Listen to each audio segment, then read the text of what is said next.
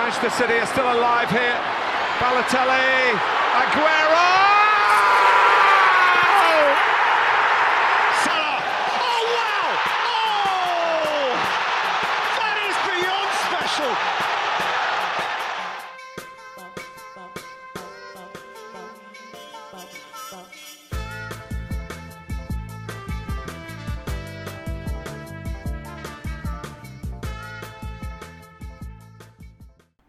Καλησπέρα σας. Καλησπέρα. Είμαι ο Μινάς Είμαι ο Γιώργος. και καλώς ήρθατε σε ακόμα ένα επεισόδιο των Trivella Boys. Ε, μετά από μία εβδομάδα διάλειμμα πάλι, παλεύουμε εδώ με θεούς και δαίμονες. Γενικά έχουμε κάτι ανατροπές, λίγο υγεία, Υγείας, λίγο υποχρεώσεις, λίγο ζορίσματα. Θα μπούμε στο, στο κανονικό μας πρόγραμμα, θα επανέλθουμε δρυμύτεροι. Υποσ... Υποσχεθήκαμε κάθε εβδομάδα να μας χτύψει η ίωση. Ναι. Δυστυχώς. Ανώτερα βία. Ανωτέρα βία, κρεβάτι, λέγαμε. τσαγάκι. Εντάξει, οπότε θα επανέλθουμε και επειδή λείψαμε μια εβδομάδα, είπαμε να ασχοληθούμε με την επικαιρότητα η οποία μας δίνει θέματα σε, σε υπερβολικά μεγάλο βαθμό, οπότε είπαμε να μην κάνουμε κάποιο ειδικό θέμα, αλλά να μιλήσουμε με διάφορα θέματα που... Πάσης φύσεως, έτσι. Ναι. Αγωνιστικά και μη. Δηλαδή, προφανώς και θα μιλήσουμε για το μεγαλύτερο κοινωνικό-πολιτικό γεγονός αυτή τη στιγμή που είναι ο πόλεμος που μένεται η εισβολή της Ρωσίας στην Ουκρανία. Ε, πέρα Και- από αυτό όμως θα μιλήσουμε για την δράση την ποδοσφαιρική η οποία είναι πλουσιότατη αυτό που περιμέναμε δηλαδή η κορύφωση σιγά σιγά με τα ευρωπαϊκά μάτς, τα, πρωτα- τα πρωταθλήματα τα οποία μπαίνουν σιγά σιγά προς την τελική ευθεία. Ε, να πούμε μερικά gossiping κλπ. κλπ. Τις επιπτώσεις του πολέμου σε αγωνιστικό επίπεδο Βεβαίως για τις ομάδες. και γενικά για τις ρωσικές ομάδες, για επιμέρους ομάδες όπως η Chelsea και γενικά αντίκτυπα μπορεί, το αντίκτυπο που μπορεί να έχει. Ε, στο σπορ. ναι, για, για το ποδόσφαιρο μιλάμε εμείς. Ε, από πού θα σε ξεκινήσουμε; Ε, νομίζω η hot, ε, η hot potato είναι το Champions League. Ε, ναι. Αν δεν κάνω λάθος. Η σημαντικότερη ερώτηση για αρχή είναι όταν υπάρχει full δράση στο Champions League, υπάρχει κάτι που μπορεί να το προσπεράσει. Πρέπει να είναι κάτι πολύ, τι να πω, σοκαριστικό, ας πούμε. Θα σου πω, εγώ την ώρα, το έλεγα και σε φίλους, ε, μετά και την ώρα και μετά του παιχνιδιού της Real με την Παρή, Μμμ. είδα φοβερή αντίδραση του κόσμου στα social media. Είχα πολύ καιρό να δω κάτι τέτοιο. Μμμ. Πάρα πολλοί κόσμος μιλούσε για το παιχνίδι, ανέβαζε post για το παιχνίδι, stories στο Instagram, στο Twitter, γινόταν χαμός. Εντάξει, κοίταξε. με Δικαίως. αυτό θα έλεγα. Με απλά λόγια ήταν μια ματσάρα. Και Ναι. μια ματσάρα σε όλο το πακέτο. Είχαμε και πολύ καιρό να δούμε ένα, ένα μάτσο το οποίο να είναι κρίσιμο, ε, να κρυθεί έτσι, να έχει παιχταράδες μέσα. Ε, Να έχει τέτοια ανατροπή. να έχει ανατροπή, να έχει ξανά κόσμο στην κερκίδα. Γενικά ήταν, είχε το όλο πακέτο και μ, για κάθε λάτρη του ποδοσφαίρου είναι αυτό το ματς, ένα από τα ματς που θες να δεις και να πεις ότι το βίωσα ας πούμε. Είναι και αυτό που είπα στο, που γράψαμε και στο Facebook. Σας έλειψαν αυτές οι νύχτες. Εγώ είχα πολύ καιρό να. Εντάξει, εγώ. προφανώς ήμουν στο πρώτο παιχνίδι μέσα, οκ, το βίωσα. Ε, αλλά α- από την τηλεόραση να δεις κάτι τέτοιο και να νιώσεις τέτοια συναισθήματα έχεις πολύ καιρό. Ξέρεις ποιο ματς είναι το προηγούμενο που μου είχε δημιουργήσει Ναι. τα αντίστοιχα συναισθήματα; Το Manchester City Tottenham. Μάλιστα τότε, ναι. Δηλαδή ένα μάτς το οποίο είχε ανατροπές, είχε εκείνη την ιστορία με το VAR από τις Ναι, πρώτες ναι. χρονιές, αλλαγή συναισθημάτων. Γενικά το, είναι, το βίωνες πολύ έντονα. Δεν ξέρω αν έχεις Αντίστοιχα ενδιάμεσα. εμένα το Άγιαξ Tottenham με τον γκολ του Μπράβο, Μόουρα. το- Στον επόμενο γύρο. Ναι, γιατί μετά είχε το, είχαμε COVID. Ε, το, είχε εκείνο το Final Eight που είχε γίνει στη λισαβονα που δεν είχε κόσμο. Καλοκαίρι. Δεν έδωσε και πολλοί κόσμος πολύ σημασία. Ξεχάστηκε γρήγορα αυτή Εντάξει, η διοργάνωση. και γενικά- Έγινε για να γίνει. Ναι, και εκείνη. γενικά γήπεδα που δεν έχουν κόσμο Ναι. μεταφέρεται στην όλη ατμόσφαιρα νομίζω. Είτε είσαι μέσα στο γήπεδο, είτε είσαι από τη- το παρακολουθείς από το σπίτι σου. Αμέσως καταλαβαίνεις ότι δεν έχει την ίδια ένταση όταν λείπει ο κόσμος μέσα στο γήπεδο.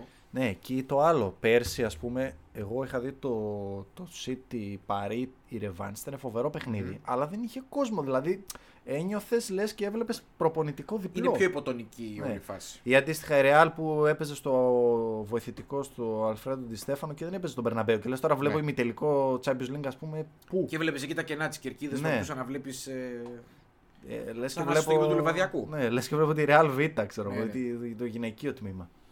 ε, εντάξει, καλό είναι, αν και δεν πιστεύω ότι υπάρχει κάποιος που μας ακούει και δεν έχει αντιληφθεί το τι συνέβη σε αυτό το match. Να πούμε ότι ήταν ένα match το οποίο ξεκίνησε. Γιατί νομίζω ότι θέλει πλήρη αναφορά το συγκεκριμένο match. Βεβαίως. Νομίζω ότι ξεκίνησε βλέποντας τι ενδεκάδε τι, τι πίστεψες στο συγκεκριμένο match. Πριν ξεκινήσει. Δεν, είμαι, δεν μου έκανε εμένα προσωπικά κάποια, κάποια Μμμ. έκπληξη ενδεκάδε. Απλά περίμενα τη Real πιο aggressive στο πρώτο ημίχρονο. Κι εγώ. Και γενικά στο πρώτο μάτι ήταν πολύ παθητική η Real. Ναι. Παρά ήταν. Στο Εκνευριστικά πρώτο παρά παθητική, ήταν. Ναι. εκνευριστικά παθητική. Μπορώ να καταλάβω γιατί. Ίσως γιατί θέλει να κάνει κάτι, κάτι σαν αυτό που έκανε τώρα. Δηλαδή να το φέρει το μάτς σε ένα νούμερο στο οποίο μπορεί να το διαχειριστεί στον επαναληπτικό και με τη δύναμη του κόσμου, της φανέλας και όλης της ε, κατάστασης να λυγίσει την ε, εύθραυστη ψυχολογία όπως φαίνεται της, ε, της Παρή. Είναι, ναι. Οπότε νομίζω ότι εγώ, οι δεκάδες που είδα δεν είχαν έκπληξη, αλλά τακτικά ήταν αρκετά μαζεμένοι. Εγώ, η Real. εγώ δεν περίμενα να δώσει την μπάλα στην Παρή. Εγώ είχα πάντα στο μυαλό μου αυτό που είχαμε συζητήσει στο pod που είχαμε κάνει μετά τις κληρώσεις τότε το Δεκέμβρη ακόμα Μμμ. που είχες πει ότι τη Real δεν την ενοχλεί να χάσει και με μικρό σκορ στο, στο Μμμ. Παρίσι γιατί ξέρει να παίρνει το αποτέλεσμα που θέλει στον Περναμπέο ακόμα και, ας είναι, ακόμα και αν ε, Είναι μέτρια με, ομάδα. ναι, δεν είναι στα μέτρια φόρτα. της, ομάδα, ας πούμε. είναι με γκολ ε, στην πλάτη και ψάχνει και κυνηγάει. Κυνήγησε και βρήκε. Και βρήκε τρία. Σε μάτς που δεν ήταν καλή για μένα. Ναι, δεν ήταν. Και Ναι. μάλιστα αυτό που, που φαινόταν όπως ξεκίνησε το match, προσπάθησε, έχω την αίσθηση ότι κατά διαστήματα προσπαθούσε να χτυπήσει απότομα την, ε, την Παρή στα πρώτα 10 λεπτά. Αλλά νομίζω ότι κατάλαβε γρήγορα ότι με το που ανακτάει την μπάλα η Παρή και με τον τρόπο που ξεκινόταν μπροστά κυρίως Εμπαπέ και τα 10 λεπτά που έπαιξε ο Νίμαρ στο μάτι, γιατί τόσο πρέπει να έπαιξε περίπου. Ναι. Ε, Στο δεύτερο μήνα δεν υπήρχε. στο και ναι, δεν το συζητάω. Από κάποιο σημείο και μετά ήταν ε, απλή συμμετοχή. Ε, και ο Μέση φυσικά. Ναι. Ε, Στην πραγματικότητα είχαν εκείνη την πολύ καλή φάση στην αρχή που το μάτι ήταν ακόμη 0-0, στην οποία συνεργάστηκαν μεταξύ τους εκεί. Εκείνο, εγώ λέω, παιδιά, τηλεμεταφέρθηκα στο 2015. Ναι, γιατί αυτό ήταν, ήταν εξαιρετική φάση. Ήταν από Μπαρσελόνα Ναι. mode. Πάσα φτιαγμένη. στον Neymar, κάθετη στο σωστό timing στο Μέση και εκεί που λες θα τη σκάψει και θα το κάνει, τη σκάβει, αλλά βγαίνει ο δεινόσαυρος ο Κουρτουά και κλείνει το Φοβερός, ναι, φοβερή οπτικό κίνηση. πεδίο. Και πολύ καλή αντίδραση της άμυνας της Ρεάλ που είχε γυρίσει προς το τέρμα και δεν άφησε το. Αλλά αυτό όμως που είδαμε νομίζω ήταν αναλαμπή. Δεν ήταν. Flashback. Ναι, δεν ήταν τίποτα σε αυτό το πράγμα. Δεν είχε τίποτα να δώσει πάρει να υπηρετήσει αυτό το πράγμα. Να- Διότι ναι. το σύστημα ουσιαστικά ήταν να βρούμε τον Εμπαπέ Στην πλάτη. στην πλάτη, ο οποίος όντως ήταν ασταμάτητος για ακόμη ένα μάτς. Όπως και στο πρώτο μάτς ήταν και σε αυτό το μάτς ασταμάτητος. Και νομίζω ότι αν για κάποιο λόγο περνούσε η, η Παρή, θα λέγαμε ότι η Real απέκλεισε τον Εμπαπέ και όχι την Παρή. Προσωπικά το λέω. 100%. Ε, αλλά από εκείνο το σημείο μετά η Real κατάλαβε ότι μ, δεν το έχουμε πολύ με αυτό το σύστημα και άρχισε λίγο κάπως να το μαζεύει το μάτς. Έφαγε και τον γκολ και όποιος πίστεψε και ας πούμε το ότι δύσκολα να γυρίσει όταν έκλεισε και το ημίχρονο. Εγώ αυτό πίστεψα. Να σου πω την αλήθεια. Κοίταξε, Είναι η, είναι η εύκολη σκέψη. Λες, εγώ θα τους πίστευα, κάνει ένα ακόμα στην εγώ κόντρα. πίστεψα ότι μπορεί να γυρίσει το συγκεκριμένο μάτς αν με κάποιον μαγικό τρόπο μπει να βάλει ένα γκολ η Real. Γρήγορα. Οποιοδήποτε. Ναι. Δεν ξέρω, όχι δεν ήταν απαραίτητα να είναι γρήγορα. Α. Να μπει ένα γκολ. Με οποιοδήποτε μαγικό τρόπο. Δηλαδή, ε, πιστεύω ότι θα ήταν κρίσιμο. Νομίζω ότι ο τρόπος τον οποίο μπήκε τον γκολ ήταν ακόμη πιο σκληρός για την, για την Πάρη. 100%. Και μέχρι να συνέλθει είχαν 3-1. Δηλαδή, Δεν συνήλθε ποτέ βασικά. δεν κατάλαβα τι έγινε. Σε 5 λεπτά. Μπαμ, μπουμ. Εγώ είδα την Παρή στο πρώτο ημίχρονο παρότι βλέπεις, βλέπω στο πρώτο δεκάλεπτο τη Real να πιέζει πάρα πολύ και λέω η Real έχει μπει φουριόζα να Φουριόζα βάλει να γκολ βάλει πρώτο γκολ, ημίχρονο. να- Ναι. Βλέπεις να εκμεταλλευτούμε μετά, το γήπεδο. όσο περνάει η ώρα η Παρή στο δεκάλεπτο, το είχα, επειδή γράφω notes όταν βλέπω μάτς για να τα θυμάμαι, ε, στο δεκάλεπτο 10 με 20 γυρνούσε πάρα πολύ καλά την μπάλα και είχε, κα- έχει κάνει ματσάρα ο Βεράτη. Μ, ναι, ναι, και ναι, επειδή ναι, αποκλείστηκε η Παρή δεν το λέει ο κόσμος. Ναι, ναι, ναι, ισχύει. Αλλά έχει Ισχύει. κάνει ματσάρα και στην κυκλοφορία, στα κοψίματά του, στις αντιμετωπίσεις του, του αντίπαλου κέντρου. Έσβησε τον Κρος, δεν υπήρχε Κρος στο γήπεδο. Επίσης άνοιγε ωραία το παιχνίδι. Άνοιγε το παιχνίδι αυτό. Πλαγιο... Στις πλαγιοκοπήσεις, στο μοίρασμα ήταν πάρα πολύ καλός. Και ο Παρέδες ήταν OK στην κατοχή. Μια Οπότε χαρά ήταν και ο Παρέδης. ο Ε, Ποτσετίνο ναι. έκανε και το ίδιο τρικ με τον Ντανίλο που τον έφερνε τρίτο στόπερ, άνοιγε το γήπεδο η Παρί. Γενικά είδα ότι η Παρί είχε ηρεμία στο πρώτο ημίχρονο. Βρήκε το γκολ, όλα καλά. Στο δεύτερο ημίχρονο την έχασε την ηρεμία. Την έχασε στην ηρεμία γιατί η Ρεάλ έκανε αλλαγή. Αυτό που είχα γράψει κιόλας και στο post. Έκανε αλλαγή, έβαλε τον Καμαβίγκα, βγήκε ο Μόντριτς πιο πάνω, ελευθερώθηκε. Αυτή την παιχτάρα τον Καμαβικά, πόσο το λέγαμε. Πόσα το χρόνια. Λέγαμε. Ναι. Το λέγαμε. Από τη Ρεν. Από τη Ρεν. Και Επί- το καλοκαίρι. Ναι, επι- επιμένω ότι του χρόνου. ε, Πιστεύω ότι γενικά θα επανέλθει μια πολύ ισχυρή Real. Δηλαδή βλέπω ότι οι κινήσεις που κάνει είναι πολύ δυνατές και στοχευμένες, έτσι. Ναι, και πιστεύω ότι έχει. Αυτό το μάτι ήταν το επιστέγασμα ότι πρέπει να πάει πλέον στη μετάβαση στη νέα. Όσο φοβερός και ήταν ο, να είναι ο Μόντριτς, είναι 36. Όχι, εντάξει. Δεν σου λέω να βγει ο Μόντριτς έξω, Όχι, απλά όχι. ότι κάποια στιγμή πρέπει ο Πιστεύω Καμαβιγκά να- και ο Βαλβέρδε να ενεργοποιηθούν. Ναι, ναι. Περισσότερο. Εγώ νομίζω ότι και κάποιον παίχτη εκεί θα. Νομίζω ότι θα επενδύσει γενικά και σε ένα παίχτη ακόμη στον άξονα. Εντάξει, είναι και ο Κασεμίρο. Ο Κρός νομίζω μένει ελεύθερος και δεν υπάρχει διάθεση Σκέψου για ότι να Δεν φάνηκε ανανέωση. καθόλου προχθές που έλειπε ο Καζεμίρο που Ναι. γενικά είναι πολύ σημαντικός για, την, για τη φυσική κατάσταση του κέντρου Και της, για την ε, ισορροπία. Ναι, ναι, διότι εντάξει, ο Μόντριτς και ο Κρός ναι, δεν είναι. Δεν δίνουν, ούτε, ούτε όταν τα πιο μικρή δεν δίνουν τα τρεξίματα που, Ε. που δίνουν σε ανακτήσεις μπάλα κτλ. Τέλος πάντων, το θέμα είναι ότι. Πού θα έλεγες εσύ ότι. Πώς, για ποιο λόγο κατέρευσε η Πάρη στο δεύτερο ημίχρονο; Εγώ πιστεύω είναι θέμα ψυχολογίας και mindset. Καθαρά. Δηλαδή, πόσες φορές η Πάρη, ας πούμε, στη ρεμοντάδα, αυτό που έλεγα και σε έναν φίλο μου σχολίαζα πριν, ότι ήταν πάλι ο Μαρκίνιος. Δηλαδή, ο οποίος είναι ο αρχηγός και περιμένεις από τον αρχηγό σου να κάνει μεγάλο μάτς και ο Μαρκίνιος ήταν ο χειρότερος παίκτης Πάρη. Καλά, δεν είναι. Ο Μαρκίνιος δεν, ήξε- δεν, κάποιος δεν κατάλαβε τι παίζει. Ναι, Κατάλαβα όχι, όταν ε, έκανε βλακίες. Ναι, από το πρώτο ημίχρονο μετά τα κουνάκια που έκανε Ναι, μες ναι, στην αυτά τα περιοχή. κουνάκια στην περιοχή. Εντάξει, οκ, έγινε. Δηλαδή, περιμένεις από κάποιους παίχτες να βγουν μπροστά. Ο Μέσι, δυστυχώς, εγώ βλέπω ότι είναι ένα-δύο επίπεδα κάτω σε τρεξίματα. Προφανώς όχι σε ποιότητα. Δηλαδή θα πέσει το ταβάνι να μας πλακώσει. Σε τρεξίματα. Και είναι αυτό που έλεγαν οι αναλυτές ότι δεν γίνεται μια ομάδα να μαρκάρει με 8 παίχτες. Ερώτηση. Εντάξει, εγώ έχω ξεκάθαρη άποψη, αλλά σε ρωτάω. Ναι. Πόσο τα 100 φταίει ο Ποτσετίνο; Ευταίει όταν ε, δεν έχεις τα γκάτς να βγάλεις τους ε, τους δύο μπροστινούς. Εγώ δεν σου λέω να βγάλεις τον, Απα- ε, α- τον απαντάς, Εμπαπέ. απαντάς. Δηλαδή, ας σου πω ότι εγώ θα του έδινα πολλά, πολλά ελαφρυντικά του, του Ποτσετίνο, αλλά αν είσαι προπονητής και σέβεσαι τον εαυτό σου πρώτα απ' όλα. Δεν έκανε αυτό που πρέπει να κάνει. Ναι, βγάζεις τον, ε, τον Neymar πρώτα απ' όλα. Είναι η πρώτη αλλαγή που κάνεις. Και άμα ο Neymar κάνει μανούρες, θυμώνει, κάνει ράνει, απλά παρετήσει. Λες ότι εντάξει, αυτό, είναι, δεν παρε... αυτό ήταν σωστό. Ό,τι έγινε με τον Τούχελ δηλαδή. Ναι. Ο Και Τούχελ φεύγεις. λύγησε. Λύγησε. Φεύγεις. Δεν υπήρχε συνεννόηση. Ξέραν και οι δύο πλευρές ότι δεν επωφελείται κανένας από αυτό. Οι παίχτε ήταν δυσαρεστημένοι. Ο Τούχελ ήταν δυσαρεστημένος και με τον Λεωνάρντο. Γενικά η Παρή είναι λίγο μια ομάδα ε, NBA All-Star Game. Harlem Globetrotters. από Ναι, τα παλιά. ναι. Να προσφέρουμε λίγο θέαμα. Λίγο θέαμα. Ε, δεν γίνεται να παίζει ο Βαϊνάλντουμ δευτερόλεπτο. Καλά, εγώ ξέχασα ότι παίζει ο Βενάλντουμ στην Παρή. Είναι δυνατό. Ναι, ναι.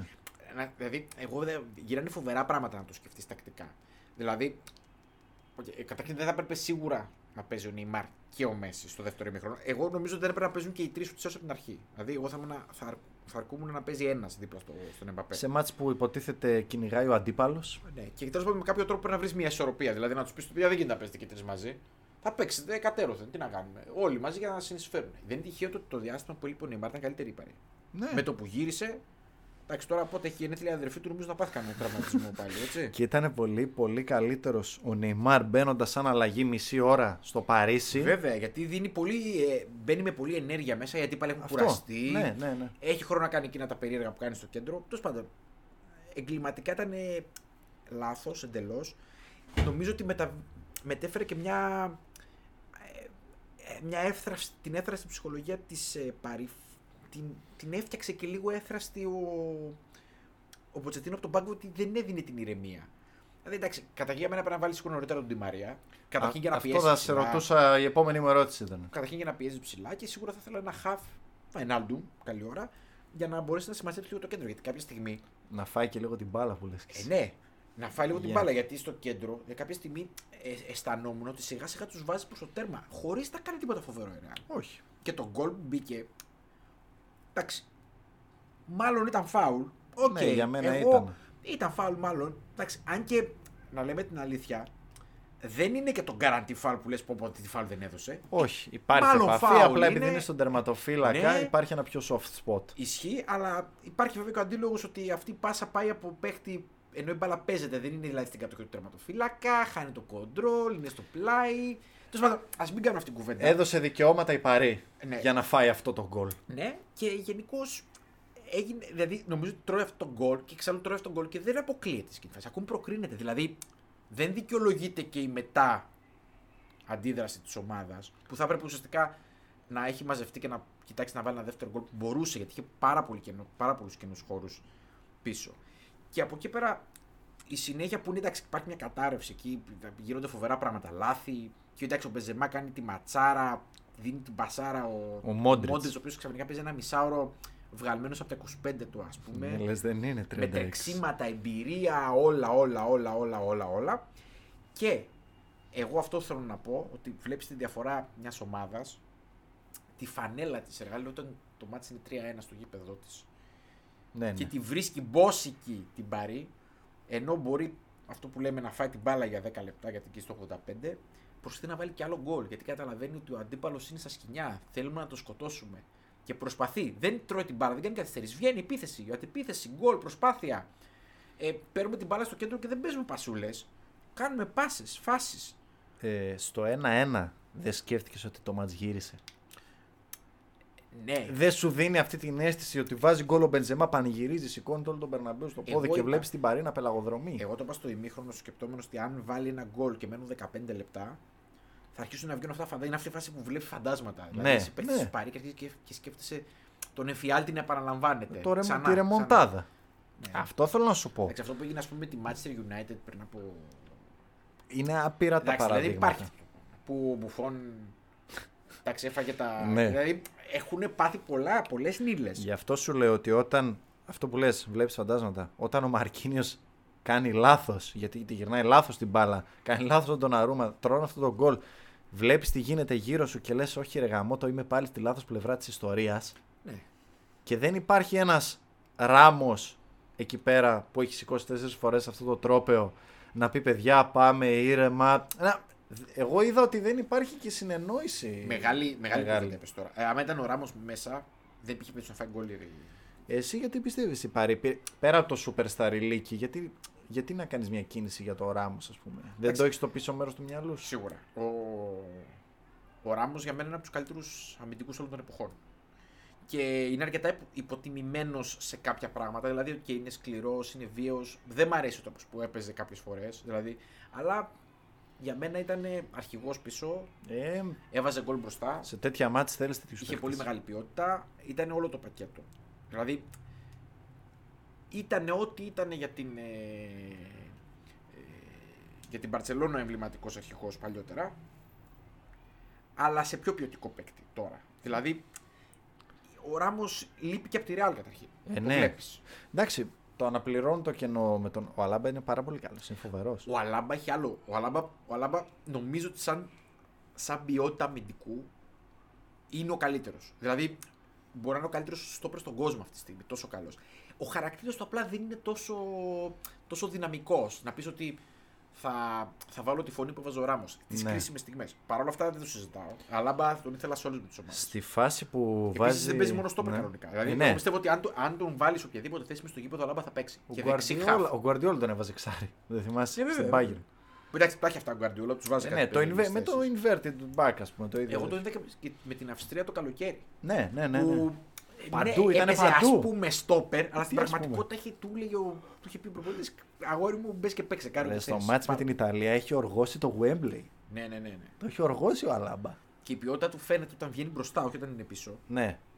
Εγώ έπαθα πλάκα γιατί το είδα και σε βιντεάκια στο, στο Twitter. Στο γκολ του ακυρωθέν της Παρή στο δεύτερο μήχρονο, πώς κάνει κίνηση και Αυτό τραβιέται. που κάνει το, πι- το χοροπηδιχτάκι. που Μπράβο, κάνει. το αλματάκι, Το αλματάκι. και τον βγάζει τον Εμπαπέ offside. Και αντίστοιχα ο Χακίμι στο 2-1, ενώ είναι, είσαι δεξιμπάκ. Βλέπεις τη γραμμή. Η γραμμή σου, τα στόπερ σου και το αριστερό μπακ είναι στην ευθεία και εσύ μένεις πίσω και κρατάς τον Μπενζεμά.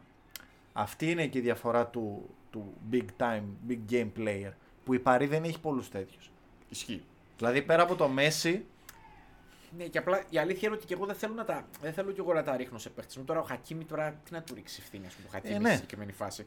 Γιατί, okay, άμα εκθέτεις και συνέχεια την ομάδα σου σε τέτοιους κινδύνους, ε, θα γίνει η, η γκέλα. Εκεί θες παίχτες. Στο κέντρο ποιος είναι ο πιο. να πούμε. Ε, μόνο Βεράτη. Ε, τώρα και ο Βεράτη δεν είναι όμως top, top, top, top παίχτης γενικά. Και δηλαδή θέλω να δεν- πω ότι. Εντάξει, με Βεράτη μόνο. Ποιος άλλος στο κέντρο. Σε δηλαδή, συλλογικό επίπεδο τι μέταλλο έχει ο Βεράτη. Στην Ε, Πάρη παίζει τόσα χρόνια και είναι και αυτός μέρος των Εγώ θέλω ομάδων να που πω, τρώνε ρε τις παιδί μου, ότι φαλιάρες. Στη Ρεάλ απέναντι μια ομάδα έχει. Δεν θα σου πω για τον Μπόντε που είναι προφανής επιλογή. Έχει τον Γκρό. Ο οποίος δεν είναι και στα, στην καλύτερη του φόρμα, περασμένη ηλικία. Δεν είναι ο Κρό που είχαμε γνωρίσει πριν χρόνια. Έτσι δεν Ακόμα είναι; και πέρσι ήταν πολύ καλύτερος ο Κρό. Ναι. Παρ' όλα αυτά, βλέπεις όμως ότι ο χαρακτήρας του είναι αρκετός για το κέντρο. Δηλαδή, παίζει με το χαρακτήρα του, δεν παίζει με, τη, φυσι- με τα φυσικά του προσόντα. Εντάξει, και εμένα και ο Καζεμίρο. Που και εμένα ο Καζεμίρο δεν με τρελαίνει σαν παίκτης γενικά. Βγάζουν και ηρεμία στο γήπεδο. Ναι. Βγάζουν Μια αυτή την. σιγουριά. Αυτό. Η φα... Μέτρα και φανέλα. Ναι, πάρα εννοείται. πολύ. Αλλά είναι και ο χαρακτήρα σου. Νομίζω ότι έχουν πακέτο. Δηλαδή, επειδή παίζουν σε αυτήν την ομάδα, έχουν φτιάξει το χαρακτήρα. Και επειδή τους έχει διαλέξει και η ομάδα, αντίστοιχα είναι, έχουν φτιαχτεί τόσο Εσύ καλοί είναι σαν παίκτες. παίχτες νικητές. Δηλαδή σε τέτοια μάτς θέλεις και τον παίχτη νικητή. Πέρα από την τεχνική, την τακτική, το ταλέντο, θέλεις και τον παίχτη νικητή όταν ο άλλος έχει σηκώσει 3 και 4 Champions League. Και βλέπεις τον Μόντριτς, βλέπεις τον Μπενζεμά, βλέπεις τον Γκρός, βλέπεις το... και τον Κουρτουά ακόμα που είναι, Βεβαίως. που είναι πολύ. Δεν, δεν ε, αναφέρεται πολύ το, το πόσο μεγάλο impact έχει ο Κουρτουάς σε αυτή την Είναι ο ομάδα. Κουρτουά καλύτερος τερματοφύλακα στον κόσμο. αυτή Το τη στιγμή; σκέφτηκα, μέσα στο παιχνίδι το σκεφτόμουν. Άμα στην Ποιοι Ισπανία. είναι, ποιοι είναι οι αντίζηλοι; Εντάξει, για μένα, ας πούμε, Κοίταξε.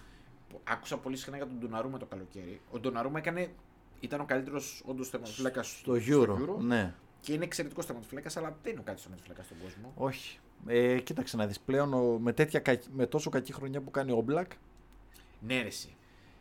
Ε, είναι σίγουρα είναι στους, κο- ε, κοίταξε Είναι να δεις, κακή η φόρμα να σου του πω κάτι. Black, αλλά εντάξει, ο Black είναι Ναι. και αυτό τερματοφύλακα. Στην Premier League η καλύτερη τερματοφύλακα στατιστικά είναι ο Σάκιο Ντεχέα. Τυχαία, ναι. Στη θεωρία είναι ο Μεντί σίγουρα top 5. Όχι στη θεωρία, είναι Τερματοφυλακάρα. σίγουρα top 5 Τερματοφυλακάρα. και το ναι. απέδειξε α, στον τελικό με τη Liverpool στο League Cup. Τερματοφυλακάρα, ναι. ναι. Εγώ εντάξει και ο Άλισον και ο Έντερσον μου αρέσουν αλλά δεν, δεν ξέρω αν Ε. είναι top 5. Είναι ένα κλικ πιο κάτω και από Δεν ξέρω. Έχουν τα συν και τα πλήν τους ο καθένας. Ε, εγώ εκτιμώ πάρα πολύ το Γιώρη σαν τερματοφύλακα. Ε, ο Γιώργης όμως έχει, Αλλά έχει κάτι, είναι- κάτι, κάτι μαύρες στιγμές Ναι. σε κάθε Έχει, μάτς. μα- δηλαδή σκέφτεσαι, σκέφτεσαι ο Νόιερ, α, τραυματίας. Καλός αλλά μάλλον περασμένο Αυτή το τη prime στιγμή- του. Ναι, και ο Νόγερ είναι top, top, top, αλλά δεν είναι το prime του τώρα. Οπότε Ναι. εγώ νομίζω ότι εκεί, που- εκεί καλά το αναφέρεις. Δηλαδή είμαστε ανάμεσα σε, σε Κουρτουά και, και Μεντί, ε. Μάλλον. Ναι. Εντάξει. Ε, τα, μα τα σκέφτομαι και με πρωταθλήματα. Στην Ιταλία η, ο Μενιάν είναι πάρα πολύ καλός τερματοφύλακα. Δεν μπορώ να πεις ότι είναι Ε, top 5. όχι, όχι, δεν είναι. Δηλαδή ο Χαντάνοβιτς εντάξει γελάει ο Χαντάνοβιτς κόσμος χρόνο πλέον. 40. Ναι, νομίζω ότι... ναι. δηλαδή Θυμάμαι. εντάξει, φοβερός Καλός όμως, τερματοφύλακα. ωραίος, ωραίος, Πολύ ωραίος. Προ. Και αρκετά εξαετίας. υποτιμημένος να πω. Ναι. Αρκετά υποτιμημένος, αλλά είναι 40 χρόνων. Και εντάξει. πεναλτάκια φοβερός. Ναι, ναι, και πολύ έξυπνος γενικά. Ναι. Αλλά βλέπεις τώρα και τρώει κάτι γκολ ίντερ και λες ρε εσύ Χαντάνοβιτς. Εντάξει, να σου πω ότι αυτός Εσύ φταίει. Σαμίρ. Αυτός φταίει. Όχι, είναι δεν έχουν 40. βγάλει, δεν έχουν βγάλει Δηλαδή τρόπο. εντάξει, τι να κάνει. Γι' αυτό σου λέω, είναι σίγουρα ο Κουρτουά είναι top Δεν 3. είναι ο- Συγγνώμη τώρα, δεν αναφέρεις τον καλύτερο τερματοφυλάκα στον κόσμο. Οχ. Ήδη, ήδη ανησυχείς με τη φάτσα μου. Πες μου, πες μου. Ο Σέσνη λέω. λοιπόν, να επανέλθουμε στο θέμα μας μετά τα αστεία αυτά. Λοιπόν, ε, Όχι, πάντως είναι τεράστιο το impact του Κουρτουά. Ναι, ναι. Καταρχήν, εκτός από το- τα προσόντα του, γενικά φαίνεται ότι έχει, του έχει φοβερή εμπιστοσύνη η άμυνα. Και γενικώ και η άμυνα της Ρεάλ, ναι, εντάξει, έχει κάτι τρύπες εκεί, ιδιαίτερα προς τα δεξιά. Ναι, εκεί προς τα δεξιά, όταν κάνει αλλαγή Ρεάλ και βάζει τον Λούκα Βάσκε. Και λέω, Έκλαψα εγώ, λίγο, να πω την ναι, αλήθεια. και λέω εντάξει, ο Αντσελότη κάνει το ίδιο λάθος γιατί από εκεί τρώει τον γκολ στο πρώτο μάτ. Και βλέπω την Ντεμπαρή να μην κάνει επίθεση. Ξέρεις τι έκανε. Στην πραγματικότητα, ξέρω ότι έχει πρόβλημα από εκεί. Απλά έβαλε φρέσκα πόδια. Φρέσκα πόδια. Δεν ναι. έκανε τίποτα άλλο. Φρέσκα... Δεν Δεν μπορούσε ο, τι να Καρ... κάνω; ο Καρβαρχάλ είχε πεθάνει στα overlap. Τι να κάνω; Δηλαδή, εντάξει, τον Καρβαχάλ τον είχε. δε- τον, τον λυπόμουν τον καημένο. Και σου λέει θα, βάλω, Ναι, ένα, ναι, θα ναι. βάλω ένα, φρέσκο, ένα φρέσκο, να τα δώσει όλα. Αναγκαστικά. Μα έβλεπε ότι πίεζε Α. και η Ρεάλ. Γιατί αν δεν κάνω λάθος τον έβαλε μετά το 1-1. Ναι, ναι, Νομίζω μετά εκεί το στο. Εκεί ήταν, τον, είχε, τον στο ετοίμαζε ενδιάμεσο. ήδη, τον Ναι. ετοίμαζε ήδη και μετα, μπήκε μετά το 1-1, αλλά την ετοίμαζε την αλλαγή. Την είχε από πριν ετοιμάσει ο Αντσελότη. Παιδιά, δεν ξέρω αν υπάρχει κάποιος φαν του Ασένσιο που μας ακούει, αλλά. άμα μας ακούει, ας μας στείλει ένα μήνυμα στη σελίδα για, να- για να μας απαντήσει πώς παίζει αυτός ο παίκτη στη Real. Δεν ξέρω. Δεν μπορώ να σα πω κι εγώ, δεν ξέρω. Ε, Μόλις βγήκε ο Ασένσιο, ο Ροντρίγκο δεν είναι ένα παιχταράς να πεις αμάν αμάν game changer, αλλά Εγώ άλλη, άλλη πνοή τελείως. Δεν τον είχα διαγράψει από τη τέτοια του τον Ασένσιο. Δηλαδή έλεγα εντάξει, ο Ασένσιο. Μετά κατάλαβα ότι παίζει ο Ασένσιο και κατάλαβα και γιατί υπήρχε θέμα. Δηλαδή δεν ξέρω, δεν ξέρω. Δεν ξέρω. Δεν εντάξει. είναι- εντάξει, νομίζω ότι η Real πέρα από την πλάκα, επειδή κέρδισε την Παρή, δεν σημαίνει τίποτα. Δηλαδή, για να κλείσουμε το θέμα μας και να πάμε παρακάτω, νομίζω ότι έκανε μια τεράστια πρόκριση. Μας χάρισε μια τεράστια υπέροχη ποδοσφαιρική βραδιά από αυτές που θα τις θυμόμαστε για καιρό γιατί ήταν πολύ ωραία. Εμβληματική βραδιά δηλαδή. Και με όλου τους παιχταράδες που παίξανε στο μάτς.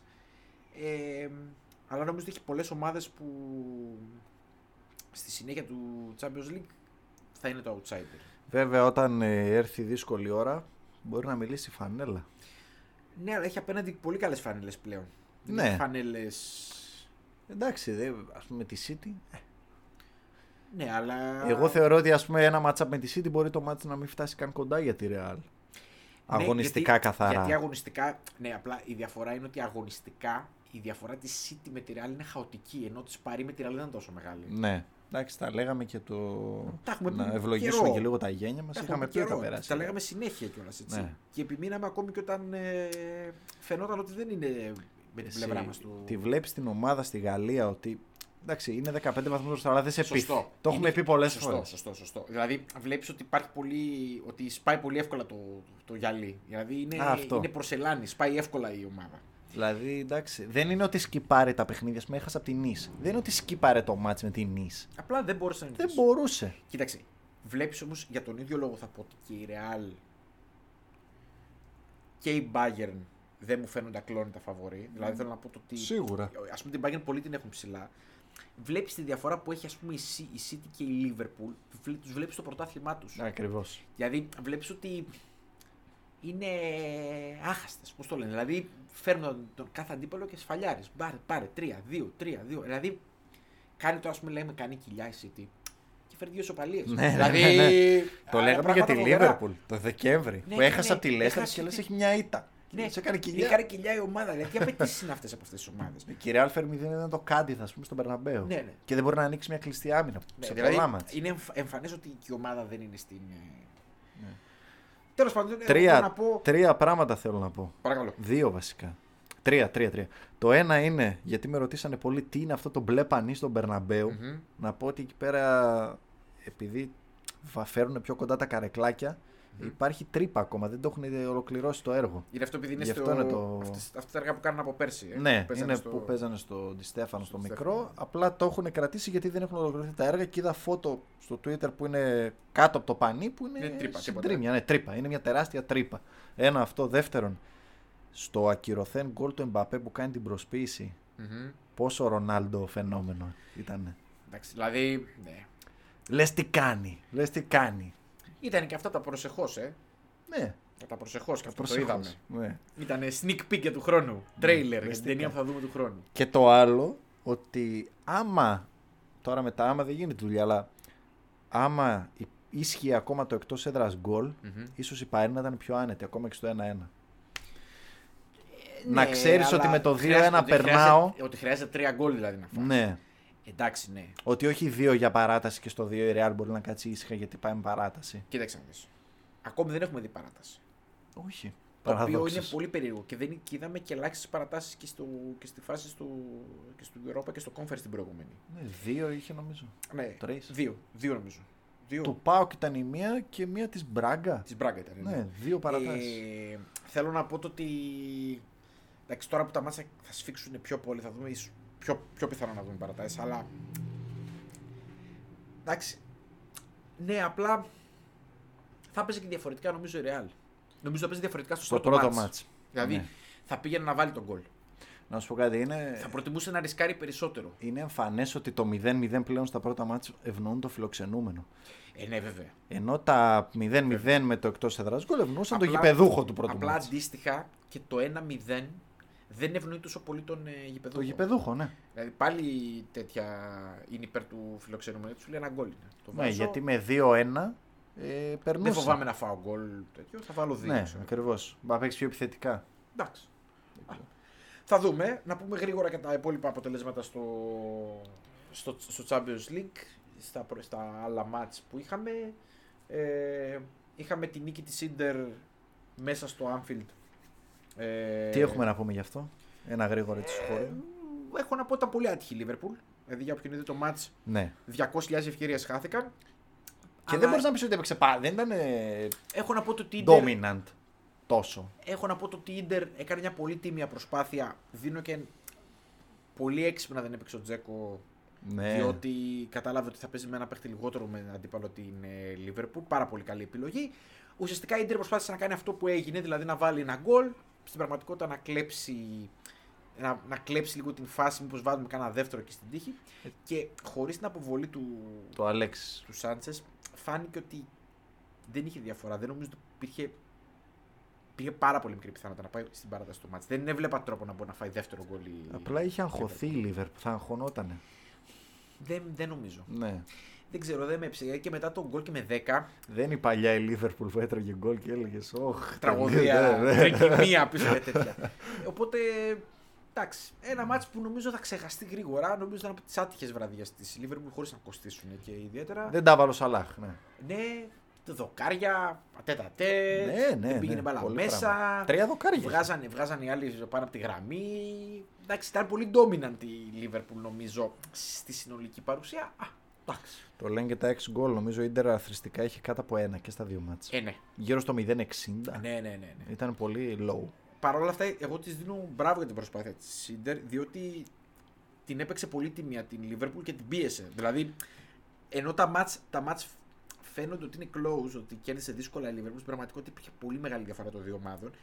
Νομίζω ότι το χάσμα που είχαν μεταξύ τους το έκλεισε η Ιντερ με την προσπάθεια. Με πολύ, με πολύ προσπάθεια, πνευμόνια, τρέξιμο, πίεση κτλ. Εγώ της δίνω μπράβο πάντως. Ήταν πολύ τιμία η εμφάνισή της. Και είναι και το χάσμα Ιταλικών με Αγγλικών ομάδων που έχουμε Ε, ναι. ξαναπεί. Ε, ναι.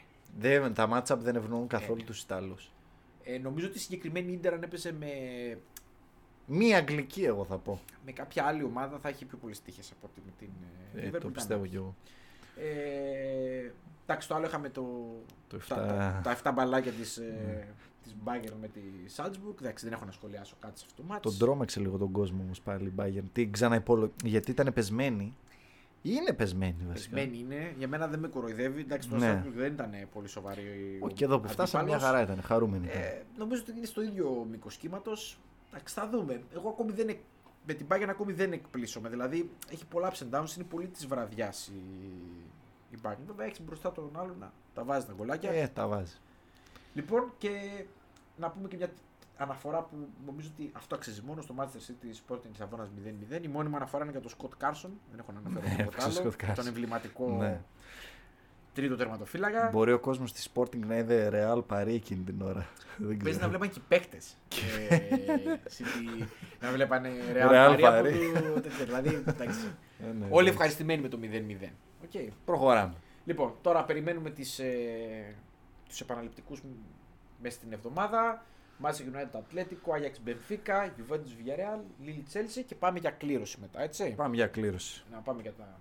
Λοιπόν, να πούμε λίγο γρήγορα, πριν πάμε στο άλλο μεγάλο μας θέμα που είναι ο πόλεμος, να πούμε ότι γίνανε τα πρώτα μάτς ε, του Europa League.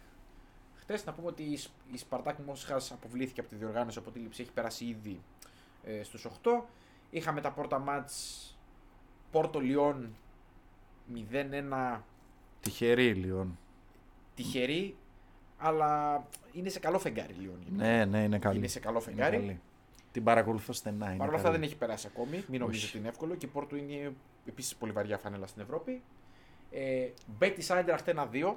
Εγώ εξεπλάγινα από αυτό. Βέβαια η Μπέτη έπαιξε τρία πολύ δύσκολα παιχνίδια σε μια εβδομάδα. Συμφωνώ. Ημιτελικό κυπέλου, Ατλέτικο και. Είναι αυτό. πολύ καλή ομάδα η Μπέτι. Και η Άιντραχτ είναι πολύ αλλοπρόσαλη ομάδα. Δηλαδή υπάρχει κάτι βραδιές που λες τι ομάδα είναι και άλλε βραδιέ που καταραίει. Η Άιντραχτ Και αυτό έχει... δεν είναι εύκολο το μάτι. Έχει, ναι. Γιατί δεν μετράει και το, το, το, εκτό έδρα. Η Άιντραχτ έχει Ευρωπαίο Νταίτσι Κάμαντα, ο οποίος έχει πιο πολλά γκολ στο Europa League από ό,τι στην καριέρα της Bundesliga. Είναι το ακραίο οποίο- αυτό. Έχει 10 γκολ στην Ευρώπη και 9 στην Bundesliga. Σε 80 μάτς. Εντάξει, δεν υπάρχουν. έτσι. Είχε αποκλείσει μόνος του την Arsenal Ποια χρονιά ήταν το, το 19, Αυτά που θυμίζουν 20. κάτι Ντιβό Κορική που βά- το, το βάζει σε κάτι τέταρτα μάτς, έκτα μάτς εκεί, λίγο, έχει πιο πολλά γκολ στο, στην Ευρώπη. Ναι, άλλο πρόσαλλη τελείως. Ε, σε Βίλι West Ham σε αυτό πολύ ωραίο ζευγάρι 1-0, ισχνό προβάδισμα. Τρελό μάτς μπορούσε να κάτσει 0-1 ναι. με 2-0. Φοβερό. Νομίζω όμως ήταν ψηλοδίκαιο το αποτέλεσμα. εν Ναι, τέλει, έπαιξε αλλά, καλά η Σεβίλη. Ναι, ήταν οριακά καλύτερη από την ε, West Ham. Αυτό μάτς πολύ ενδιαφέρον και επαναληπτικός. Ε, Μπαρσελόνα κρατά 0-0. Πες ότι ήταν Στο το φυσ- μάτς που επέλεξες φυσικά, να Το μάτς παρακολουθήσεις. παρακολουθεί ο κύριος Γιώργος. Απλά κατά 99% δεν θα μπει γκολ. να σας λέω τι, τι, τι θα δω, να το παίξετε under. δηλαδή, διάλεξα αυτό το μάτς γιατί ο κύριος Γιώργος ήταν έξυπνος. Λέει, η άλλη μου επιλογή ήταν να δω το Αταλάντα Leverkusen. Πολύ Και λέω- hipster, πολύ hipster. Και λέω Αταλάντα Leverkusen, λέω, Ε, θα δουν όλοι. Λέω, ας δω. Μπαρσελόνα Γαλατασαράι που θα έχει γκολ. Ναι, βέβαια. που θα έχει γκολ. Πάρε το 0-0 στη μάπα. Δεν έμπαινε η μπάλα με τίποτα, παιδιά, να το είδατε. Εντάξει, όχι ότι ήταν ε, κα, καμιά φοβερή Μπαρσελόνα, αλλά οκ. Ε, Λες φορμαρισμένοι, θα τους καθαρίσει η άλλη 12η στην Τουρκία. Ναι, δηλαδή εντάξει τώρα τι, τι, τι σε, σε, βρείτε. Όχι, δεν έχει τίποτα. Ε, Rangers Ερυθρός Αστέρας 3-0. Με τρία ακυρωθέντα γκολ στον Ερυθρό, όλα Ναι. offside βέβαια. Ναι, Αλλά ναι. Κοίταξε, τουλάχιστον έχει βάρ, όχι όπως το Conference League δεν έχει βάρ. Άλλο Εντάξει. ανέκδοτο αυτό. Α το Προχωρά. πω τώρα. Να Ναι, το πω ναι, αυτό ναι, τώρα. ναι. Δηλαδή, εντάξει. δεν επιτρέπεται τώρα να είσαι ευρωπαϊκή διοργάνωση και να μην έχεις βάρ. Γελ, ε, γελιοποιήθηκαν με αυτό που έγινε στο Μαρσέιγ, ε, στο Καραμπάκ Μαρσέιγ. Που έκανε, σε- έκανε μανσέτα ο άλλος και Ναι. τα γκολ. Και πήγαν οι ίδιοι αζέρι και λένε παιδιά, ε, βόλι παίξαμε. Ακύρωσέ το ρε άνθρωπε. Αλλά εντάξει, τι να πω. Εντάξει, αυτό είναι ανέκδοτο. Εντάξει, νομίζω ότι μόνο για φέτος θα γίνει αυτό. Πιστεύω Ναι, ότι θα το διορθώσει ε, του ε, χρόνου. Εντάξει, δεν γίνεται. Ελπίζω δηλαδή. Ε, Μπράγκα Μονακό 2-0 στην σχετικά έκπληξη της βραδιάς. Α, Ανέλπιστο σκορ. Ναι. Εντάξει, βέβαια και η Μονακό είναι μια ομάδα που δεν μας Ε, το ύψος, εγώ την είδα, ας πούμε, την Δεν Κυριακή. μας εκπλήσει όταν φεϊλάρει, ας πούμε, πολύ Εσύ, άσχημα. γιατί Η πέφτει ομάδα απότομα. τώρα την Κυριακή στο Βελοντρόμ πετούσε φωτιές δηλαδή και άρχισε με μια μαγική εικόνα. Και σήμερα δεν βλεπόταν. Ναι, ε, ναι, ναι, Χθες ναι. δεν βλεπόταν. Είναι ναι, απίστευτο. Και στο καλύτερο μάτς μάλλον της βραδιάς, στο Αταλάντα Leverkusen 3-2.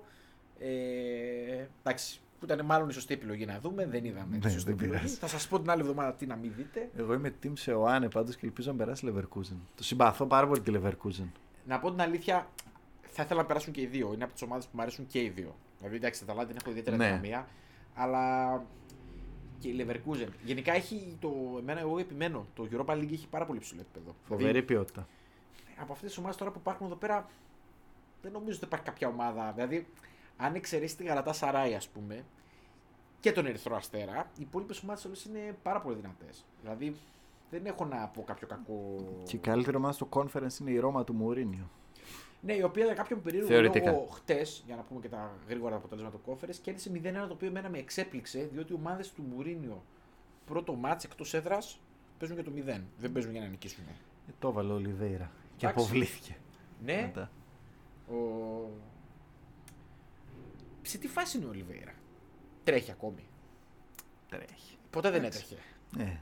Γύρω-γύρω από το ημικύκλιο, αλλά πολύ ποιότητα. Πολύ ποιότητα. Πολύ ποιότητα. Πολύ μπάλα. Εντάξει, είναι Πολύ 30 μπάλα. plus πλέον. Είναι μεγάλος πλέον. Ε, Ωραίος παίκτη. Την έκανε μεγάλος στη Και μεταγραφή. φαινόταν και το, όταν είχε κάνει το πέρασμα από τον Μπάουκ, φαινόταν ότι είναι. Άλλη ποιότητα. Στάρας. Στημένα, τέτοια εντάξει. Ναι, καλά για ελληνικό δεν το συζητάμε. Που ήταν Ναι, και τρει εντάξει.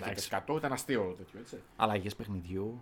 Λοιπόν, ε, σ- να πούμε λοιπόν γρήγορα και στο Conference League. Φύτε σε Ρώμα 0-1 αναμενόμενο αποτέλεσμα. Πάω και ένα 0 τη Γάντη σε ένα πάρα πολύ σημαντικό αποτέλεσμα για το ελληνικό ποδόσφαιρο πρώτα απ' όλα. Που παλεύει εκεί στη 15η θέση, μήπως βγάλει έξτρα ομάδα και τέτοια. Champions League το Και παραχρόνιο. τώρα και με τις Ρώσικες εκεί, πώς γίνει κανένα κόλπο γιατί. Να ανεβούμε καμιά θέση. Βέβαια, ε, με, την, ε, με το που λένε μας μπω το Glimt 2-1 την Alkmaar να συνεχίζει Μακάρι να περάσει η Μπόντο. Να σου πω κάτι, θα άμα σκέψου να κληρωθεί πάω από τον Glimt στην επόμενη φάση. Πρέπει να δούμε το μάτς Ε, καταρχήν. ναι, έτσι. εννοείται. Εγώ θέλω φανέλα από τον Glimt αυτό το χρώμα το υπέροχο. Το- Φοβερό τους λα- χρώμα. τους λατρεύω. Λοιπόν, από τον Glimt 2-1 με πέναλτι στο 92 και τρελά πανικίνια. Του όλα του Σολμπάκεν. Ήτανε πέναλτι. Δεν την είδα τη φάση, είδα μόνο την εκτέλεση. Εμένα μου φάνηκε Ναι, λίγο... αβαβά. λίγο αβαβά Βγήκαν εκεί πέρα. εκεί ο, ο- οι, πώς το λένε, οι οδοντόβουρτσες που έχουν ο κόσμος της Μπότο. Ο Χατζηδιάκος νομίζω το Ο έκανε. Χατζηδιάκος το έκανε, ναι. Το έκανε ο Χατζηδιάκος. Ήτανε λίγο, μου φάνηκε λίγο τέτοιο, αλλά εντάξει εκεί πέρα. Χωρίς βάρ τώρα, τι περιμένεις κι εσύ. Ε, ε, Αιτχόβεν Κοπενχάγη στο μάτι της βραδιάς 4-4 Που μου- με ανατροπές σκορ, γκολ Μου Χαμένα απέναντι. Εσύ μου στέλνει φίλος μήνυμα στο 0-1 και μου Αυτή η λέει. Eindhoven είναι τέτοια ομάδα. Ναι, μόνη ρε, μας. ρε, εσύ μου λέει 0-1. Πιστή, πιστή. Και του λέω, αδερφέ, το μάτς πάει για 3-2. Χω, ε, έτσι. Λες, απ- και σου λέω πολλά λες. Ναι, και, λέω- και ήρθε 4-4. Ήτανε, πώς ήταν το, ένα τρία ήταν το ημίχρονο; 1-3 και έγινε 2-3. 3-3-3-4. Στο- στο 2-3 χάνει πέναλτι η Eindhoven. Χάνει ο Χάκπο, ναι. Γίνεται 3-3, 4-3-4-4. 3-4 και 3-4. σοφάρισε ο Ζάχαβη. Ο Ζάχαβη. Ναι. Πα, πα, πα. Παπάδες ο Κόντι Γκάκπο, ο παιχταράς. Μαρσέιγ Βασιλεία 2-1. Με δύο γκολ του Μίλικ, Ναι. Αναστήθηκε. ο Αρκάδιος. Ανα, ο Αρκάδιος αναστήθηκε ο Αρκάδιος. Λέστερ Ρεν στο πιο σημαντικό μάλλον ζευγάρι 2-0. Ως γαλλόφιλος απογοητεύτηκα. Εντάξει. Αλλά έχω Εντάξει. πίστη. Εγώ νομίζω ότι γυρίζει αυτό το ματς. Γυρίζει. γυρίζει. Ναι. Ε, Παρτιζάν Φέγενορτ στο άλλο μάτι της βραδιάς 2-5 Εγώ με δεν το περίμενα διπλή αυτό. ανατροπή θα έλεγα. Δηλαδή Ναι. ήταν ένα, νομίζω ότι ήταν ένα 0-2-1 και μετά έγινε 2-5. Ένα 0 με Μπίμπρας Νάτχο. Ναι. Ο Αϊθαλή. Αϊθαλής, ναι. Αυτός και αν δεν τρέχει πλέον. Αυτός δεν έτρεχε στα Ναι, 30. ναι, ναι. Ήταν παλαιό. Βαλωμένος με το μαρκάρισμα. Εγώ άκουσα ότι έβαλε γκολ και λέω γνωστός Νάτχο. Και Ναι, σκέφτομαι ναι. μετά λίγο γνωστός Νάτχο. Ποιος άλλος Ε, θα ναι, είναι. ξεσκιάζει. Από, από την Ελλάδα εκεί πήγαινε κατευθείαν. Ε, ναι. Ε, και στο πιο εύκολο ζευγάρι της βραδιάς, μάλλον, Σλάβια Πράδα Λάσκ 4-1. Ελληνικού ενδιαφέροντος γιατί Ναι, ναι. είναι με, αυτούς, με τους Τσέχους ε, Είμαστε κονταροχτυπιόμαστε. Ε, εντάξει, η Σλάβια θα περάσει. Εντάξει, είτε- είναι και καλή ομάδα ούτε σε άλλος η Σλάβια, οπότε. Εντάξει. Και με την... Κο- Όλοι μαζί είναι εκεί πέρα και με την Κομπεχάκη, με τη Δανία παλεύουμε. Όλοι Ναι, μαζί είναι ναι. εκεί. Δεν είναι η πιθανότητα υπέρ μας να το εξηγούμε στον κόσμο, ακόμη και να περάσει ο Πάοκ. Δηλαδή μετά πρέπει να κληρωθούν με, καλές, με καλούς αντιπάλους οι άλλοι για να... ή μεταξύ τους για να τους αποκλείσεις. Γιατί αλλιώς δεν είναι... Πρέπει να μετράνε και η νίκη. Μετράει και το αποτέλεσμα που θα φέρεις. Ε, βέβαια. Κοίταξε, για αρχή πρέπει να περάσει ο Πάοκ Ναι. πρώτα απ' όλα και στη συνέχεια. Εντάξει, η- η Σλάβια θα περάσει σίγουρα. Να κάνει Σλάβια τύπου δύο ήττες. Ε, θες την Eindhoven να την καθαρίσει την Κοπεχάγη, Ναι, ναι. που είναι πολύ πιθανό, να πούμε την αλήθεια. Είναι αμφίροπο. Ε, μην εντάξει, το πάρει γίνονται. bottom green γιατί έτσι πως πηγαίνει. Θα πάρω φανέλα Βετλέσεν. Χαμός. Ωραία, κάναμε και την αναφορά μας λοιπόν στα ευρωπαϊκά. Ε, την επόμενη φορά θα έχουμε και πιο κληρώσεις και Σίγουρα. τα, τα συναφή. Και πάμε στο άλλο τεράστιο θέμα της επικαιρότητας, για το οποίο, κοίταξε να δεις. Εντάξει, μας επηρεάζει. Θα το δούμε εντελώς αθλητικά.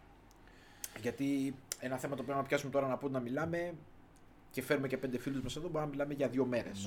Ναι. Και ούτε ε, ε, λοιμοξιολόγοι ήμασταν, Μπράβο, δεν έχει ούτε νόημα- πολιτικοί αναλυτές Ούτε είμαστε. μπορούμε ναι, να κάνουμε τέτοια πράγματα. Ε, εγώ ένα πράγμα έχω να πω μόνο, ότι είμαι εναντίον του πολέμου, δεν με νοιάζει ποιος τον κάνει, δεν μας αρέσει να επαναφέρουμε παλιότερες ιστορίες. Όλοι οι πόλεμοι είναι κακοί. Δεν αρέσει σε κανέναν ο πόλεμος έξω από αυτούς που πουλάνε όπλα. Και την πληρώνει αθώος κόσμος, έτσι. Φυσικά την πληρώνει πάντα ο λαός και οποιοδήποτε αγαπάει τον πόλεμο και μας ακούει, καλό να σταματήσει να μας ακούει. Ναι. δεν το θέλουμε να μας ακούει. Πολεμοχάρης δεν είμαστε. Βεβαίως. Οπότε ούτε είναι δουλειά μας να πούμε ποιο έχει δίκιο, ποιο έχει άδικο, ποιο έχει δίκιο στο παρελθόν, ποιο έχει δίκιο στο μέλλον κτλ. Το θέμα είναι ότι δεν πρέπει να γίνονται πόλεμοι μέσα στο 2022. Η ανθρωπότητα κάνει βήματα μπροστά. Δεν το δέχομαι και αυτό που λένε ότι εντάξει, πόλεμος έγινε τότε, θα ξαναγίνει. Η ανθρωπότητα πάει μπροστά. Τα πράγματα δεν γίνονται όπως γινόταν πριν από 20 χρόνια, πριν από 40, πριν από 80, πριν από 1000 χρόνια. Δεν γίνονται με τον ίδιο τρόπο. Το θέμα μας είναι επί του αθλητικού γεγονότος να πούμε ότι οι κυρώσεις συνεχίζονται σε διάφορες ε, μορφές. Ε, καταρχήν η FIFA και σε συνεργασία με την UEFA πάντοτε απέκλεισε την ε, εθνική ομάδα ποδοσφαίρου της Ρωσίας από τη διαδικασία προκριματικών Του Μουντιάλ. του Μουντιάλ να πούμε προς τιμήν των ομάδων που κλήθ- θα κλη- είχαν κληθεί να αντιμετωπίσουν τη Ρωσία ότι πριν ακόμη βγάλει την απόφαση η FIFA και η, Ρο- η, FIFA και η UEFA είπαν ότι δεν θα την αντιμετωπίσουν και ας υποστούν όλες τις κυρώσεις. Ε, Ορθώς πράξανε να με ρωτάς. ναι. Ουσιαστικά φέραν και σε μια δύσκολη θέση τη FIFA γιατί συνηθίζει η FIFA να ανύπτει τα σχήρα τη. Ε, Αν και τα πράγματα είναι πιο σκληρά από ό,τι άλλες φορές στην παρούσα φάση, πιθανόν να έπαιρνε την ίδια απόφαση. ε, αυτό ήταν ε, η μία απόφαση. Η άλλη έχει να κάνει με τον αποκλεισμό των ε, ρωσικών ομάδων ε, από οποιαδήποτε διοργανώσεις. Ήταν μόνος η Σπαρτάκ Μόσχα στη συγκεκριμένη περίπτωση, δεν είχε μείνει άλλη. Οπότε ήταν ακόμη πιο εύκολο στο να αποκλειστεί. Ε, δεν είχε μείνει και η Ουκρανική ομάδα. Αν ναι, δεν κάνω δεν λάθος. είχε μείνει η Ουκρανική, Η η οποία μόνη- δεν νομίζω θα μπορούσε να. Η μόνη ουκρανική ομάδα και πραγματικά, επειδή δεν το ξέρει ο- μάλλον ο κοσμο και οφείλω να το πω, είναι η K19 της Δυναμό Κιέβου, η οποία είναι φοβερή ομάδα. Έκανε τρομερή πορεία στο Youth League και δυστυχώς δεν, Δεν θα μπορεί να παίξει και συμμετάσχει. θα περάσει. Είχε κληρωθεί με τη Sporting και θα περάσει Sporting. Ε, να πούμε ότι για του χρόνου δεν γνωρίζουμε ακόμη τι θα γίνει με τις ρωσικές ομάδες. Με τα τωρινά δεδομένα που έχουμε, ε, είναι πολύ πιθανόν οι ρωσικές ομάδες να αποκλειστούν από του χρόνου. Εγώ βλέπω δύσκολα να αλλάζει αυτό, ακόμη και με κάποιον τρόπο να ομαλοποιηθεί η κατάσταση στην, ε, στη Ρωσία. Γιατί Δεν θα μπορούν να φέρουν και ξένους παίχτες. δεν θα Είναι- πηγαίνουν, ναι. δεν θα μπορούν. Ε, και να πούμε ότι από, από το σημείο αυτό και πέρα, από τις αθλητικές ε, δραστηριότητες, να πούμε ότι είναι μέρος και οικονομικού εμπάργκο Σωστά. η όλη διαδικασία από εδώ και πέρα. Δηλαδή, ο τρόπος με τον οποίο ε, ουσιαστικά χορηγοί Ρώσοι δεν μπορούν να χορηγούν ομάδες ε, της Ευρώπης. Πριν φτάσουμε δηλαδή στην Premier League που είναι και ο ελέφαντας. Ναι, ναι. Ε, μ, δεν θα μπορούν να έχουν παίκτες να τους πληρώνουν. Βγήκε ειδική απόφαση για τους παίκτες ότι μπορούν να φύγουν από Ως τις ελεύθεροι. ομάδε ως ελεύθεροι χωρίς καμία αποζημίωση και δόθηκε και ειδική άδεια μέχρι τις 7 Απριλίου, νομίζω. 7 Απριλίου, ναι. Να υπογράψουν σε όποια ομάδα θέλουν. Εγώ δεν κατάλαβα αυτό θα ισχύει ε, κανονικά έτσι. Δηλαδή, αλλάζει ομάδα, μεταγραφή. Δεν είναι Ναι. ότι το καλοκαίρι, το καλοκαίρι σταματάει το συμβόλαιο των παικτών. Ναι. Α, δηλαδή το καλοκαίρι ξαναμένουν ελεύθεροι. Ναι. Ή γυρνάνε σ- υποτίθεται στις ομάδες. Σου Αυτό λέει, δεν το Σου λέει διάβασα. ότι, σου λέει ότι μπορείς να τους μεταγράψεις τώρα και ότι αν δεν πάρουν μεταγραφή, ότι θα ξαναδούν την κατάσταση σε μια συγκεκριμένη Α, ημερομηνία. οκ. Εντάξει, αντικειμενικά δύσκολα να αλλάξουν τα πράγματα τώρα. Δηλαδή, Ναι. νομίζω ότι ο χρόνος δεν, δεν φτάνει για να ομαλοποιηθεί η κατάσταση. Διότι απλούστατα ακόμη και να βρεθεί λύση, νομίζω ότι πολύς, πολύς επιχειρηματικός κόσμος, γενικός κόσμος, αθλητικός κόσμος θα θελήσει να, έχει, να έχουν κυρώσεις οι, οι Ρώσοι σε διάφορα επίπεδα.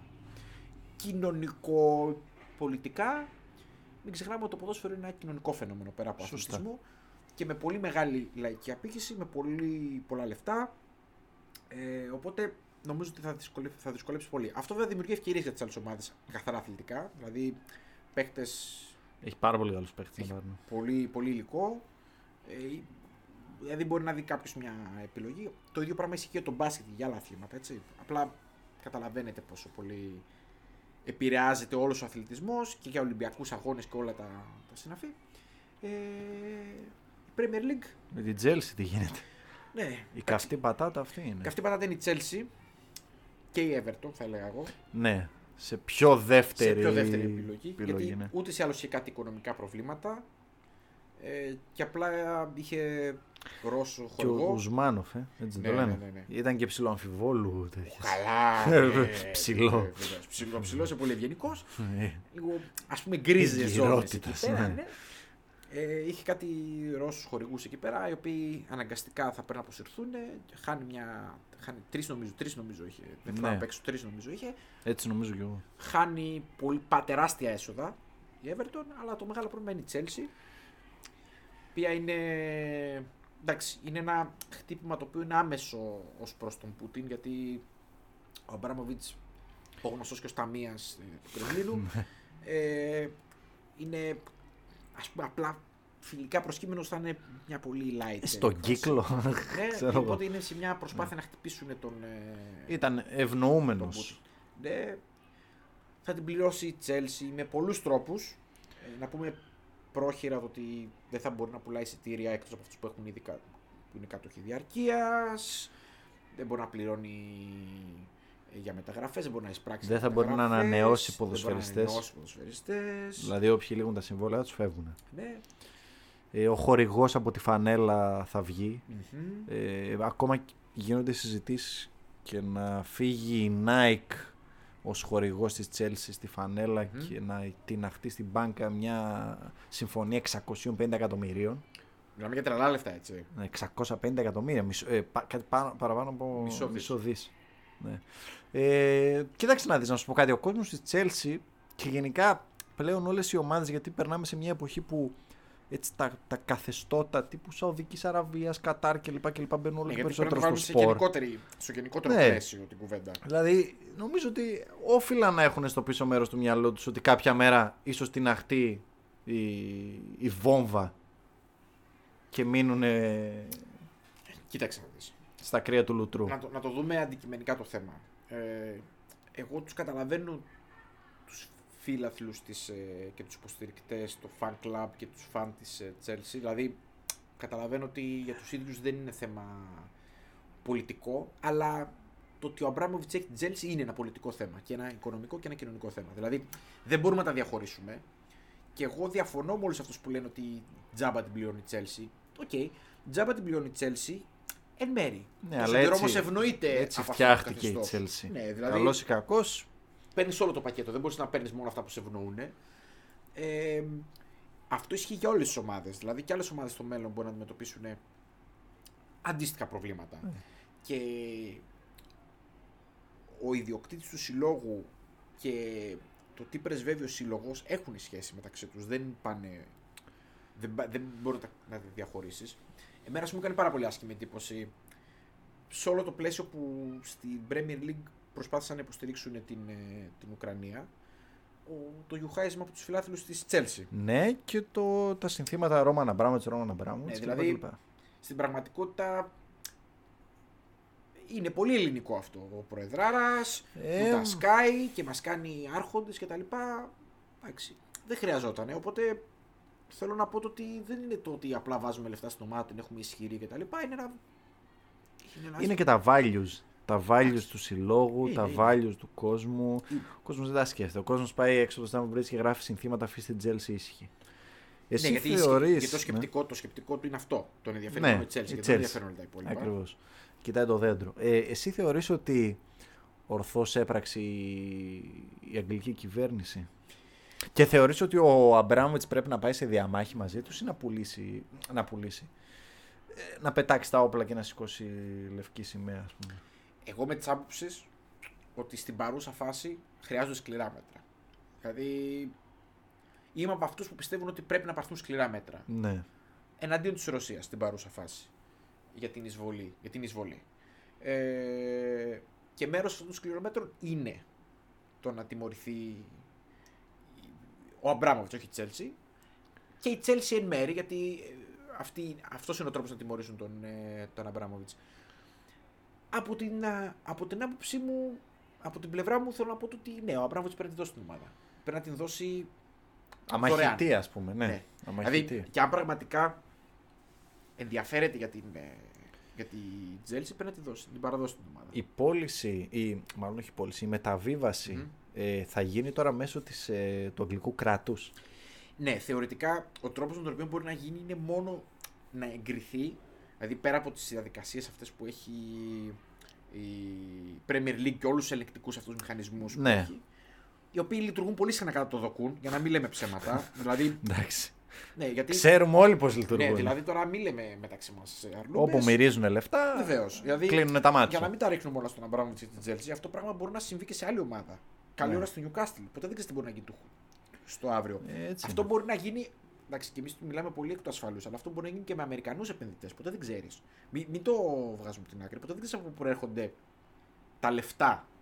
Εμείς δηλαδή δεν ξέρουμε. Δηλαδή μην Ναι. μείνουμε έκπληκτοι μια μέρα και τους δούμε ότι μπορεί να είναι σε κάποιο οικονομικό σκάνδαλο. Δεν είναι απαραίτητο ότι είναι. Οπότε πάντα να κρατάμε ένα μικρό καλάθι για όλα αυτά. Πέρα λοιπόν από τους εκλεκτικούς μηχανισμούς της Premier League και όλο αυτό το σύστημα που έχουν, πρέπει να περάσει και από την έγκριση του αγγλικού κράτους. Πρακτικά η μόνη λύση είναι να, παραχωρηθούν, να παραχωρηθεί η ομάδα χωρίς κάποιο αντίτιμο σε κάποιον που θα εγκρίνουν η αγγλική κυβέρνηση και οι Ναι. ελεκτικοί μηχανισμοί. Και το λέω αυτό διότι δεν υπάρχει περίπτωση να μπει κάποιος αχυράνθρωπος μπροστά. Με τίποτα. Προφανώς. Το θέμα είναι πόσο σύντομα θα γίνει αυτό και τι αντίκτυπο θα έχει στην Chelsea. Σαν ομάδα. Εγώ πιστεύω ότι Ήδη The time is υπέφερε- running out. Ναι, Δηλαδή, ήδη χρονικά- υπέφερε από ένα transfer ban. εγώ πιστεύω το εξής, ότι η ομάδα μέχρι να τελειώσει η χρονιά δεν θα έχει πρόβλημα. Ναι, Θεωρώ μετά ότι τι οι γίνεται; παίκτες- το μετά είναι πολύ μεγάλο ερωτηματικό. Είναι και πολύ νωρίς. Δηλαδή, εγώ δεν πιστεύω ότι αυτή είναι μια βραχυπρόθεσμη διαδικασία. Θα Όχι. γίνει σύντομα. Απλά είναι το εξής, ότι αν ξεκινήσει αυτή η διαδικασία και φαίνεται φως στο τούνελ, Ναι. νομίζω ότι και οι παίκτες και όλος ο οργανισμός θα δείξει μια ανοχή χρονική. Θα, θα κρατηθεί. Εντάξει, το πρόβλημα οι παίκτες μην δεν μπορούν να αρχίσει κάνουν και και τίποτα άλλο. καταραίει. Ναι, απλά ρε παιδί μου, θέλω να αν πω- μπορεί να βγει μια απόφαση και να έχουν δικαίωμα να πάνε, να φύγουν. Ναι. Ε, μπορεί οι παίκτες να μείνουν. Δηλαδή δεν μην το αποκλείουμε αυτό το γεγονός. Ε, δεν ξέρω τι γίνεται με τα εισιτήρια και αυτά. Ε, εκεί είναι το, το πλήγμα. Στον κόσμο. Γιατί τον κόσμο προβλέπω χτυπάει. ότι, εγώ προβλέπω ότι εντάξει, τα, τα βραχυπρόθεσμα μέτρα δεν βλέπω τρόπο να τα γλιτώνει. Ναι. Δηλαδή μέχρι το τέλος της χρο- της χρονιάς δεν πρόκειται να αλλάξει κάτι. Ναι, και εγώ το ίδιο πιστεύω. Έτσι πιστεύω. Οπότε είναι μια δύσκολη φάση για την Τζέλση αυτή. Δηλαδή, Εντάξει, είναι εντοβενέρα με, το, χ- με τρόπο μη ομαλό. Έτσι. Δηλαδή δεν περίμενε κανείς ότι ο Αμπράμου θα παραδώσει στη Κύπρα. Και πόσο μάλλον έτσι. Θα μας δώσει πολύ τροφή άμα συμβεί αυτό. Διότι το φαινόμενο Chelsea είναι ένα φαινόμενο που έσκασε σαν βόμβα στο παγκόσμιο ποδόσφαιρο. Άλλαξε όλο το ποδόσφαιρο οικονομικά. Ε, Σε εποχές που δεν υπήρχε FFP. ναι, ναι, ναι.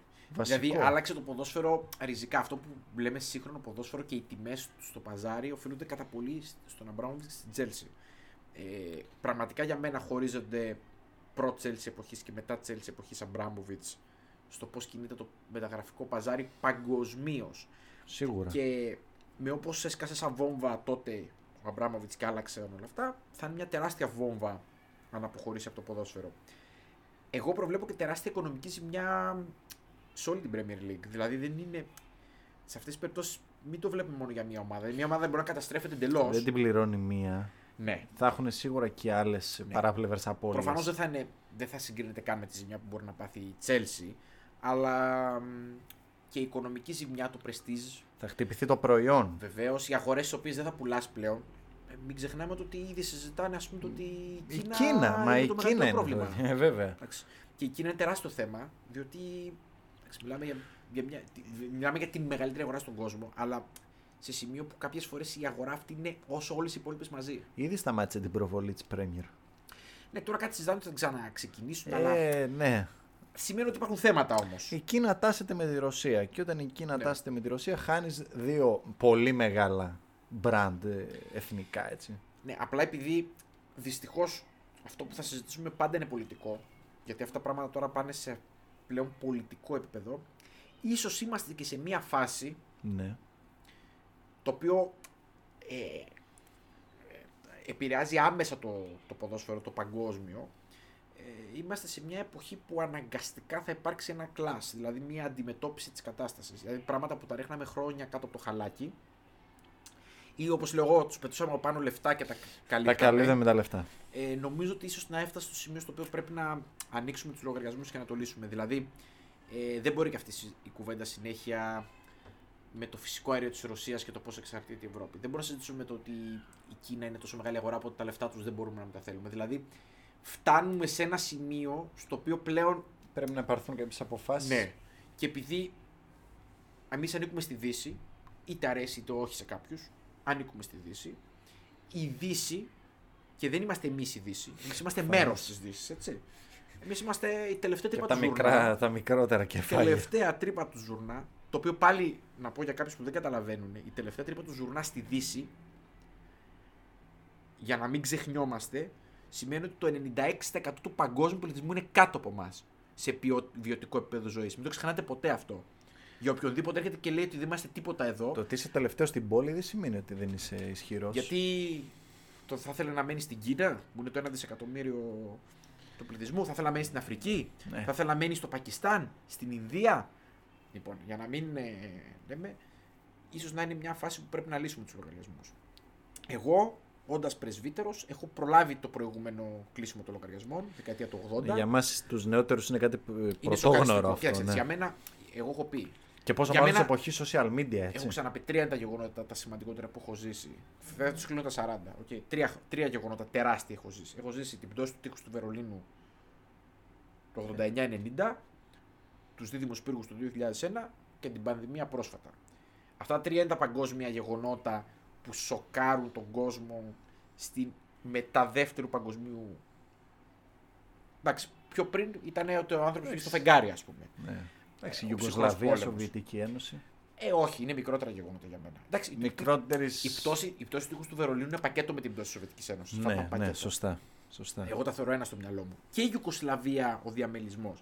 Αλλά από εκεί και πέρα και ο πόλεμος της Ιουκοσλαβίας είναι ένα μεγάλο γεγονός, αλλά είναι ένα τοπικό γεγονός. Δηλαδή αφορά πάρα πολύ εμάς εδώ. Δεν αφορά πολύ τον υπόλοιπο κόσμο. Ε... Ω Βαλκάνι το έχουμε πιο πολύ στο. Ναι. Πιο ψηλά στη λίστα. Ναι, γιατί όντως είναι ένα πράγμα το οποίο γινόταν ναι. δίπλα μας. 100 χιλιόμετρα πάνω από εδώ. Έτσι. Δεν ήταν ναι. πολύ μακριά. Παρ' όλα αυτά, να πω το ότι κατά διαστήματα πρέπει αυτοί οι λογαριασμοί, αυτή είναι μια ισορροπία δυνάμεων παγκοσμίων, οικονομικών και μη, στο οποίο κάποια στιγμή αυτό το πράγμα πρέπει να έρθει σε αντιμετώπιση. Και το ποδόσφαιρο είναι ένα μέρος αυτού του πράγματος. Γιατί είναι ένα κοινωνικό γεγονός, αφορά πολύ κόσμο, πάντα ήταν μέρος προπαγάνδας, αφορά λεφτά, Πάρα αφορά πρεστή. Κάθε εποχή για τα διαφορετικά της γεγονότα. Να υπενθυμίσω ότι στο γεγονός πάνω από αυτό που ανέφερες, η πρώτη μας συμμετοχή στο Μουντιάλ του 1994, για όσους ξεχνάνε πάρα πολύ, έχει συμβεί με τον εξής τρόπο. Έχουμε κληρωθεί στον... σε έναν όμιλο, γιατί τότε πηγαίναν και λιγότερες ομάδες στα, στα Μουντιάλ. Είναι Μουντιάλ 24 ομάδων. Το, ναι, όχι. 32. Ε, στον όμιλο μας έχουμε κληρωθεί όντας τρίτο γκρουπ δυναμικότητας, ε, λάθος, τέταρτο γκρουπ δυναμικότητας. Έχουμε στον όμιλό μας ε, από τα κάτω γκρουπ έχουμε Ισλανδία, νομίζω. Ε, Ισλανδία. Και από πάνω μας έχουμε Ουγγαρία, τρίτο γκρουπ δυναμικότητας, δεύτερο γκρουπ δυναμικότητας Ιουκοσλαβία και πρώτο γκρουπ δυναμικότητας Ρωσία. Και επειδή διαλύεται είναι η πρώτη συμμετοχή της Ρωσίας ως Ρωσία. Ναι. Νωρίτερα ήταν USSR.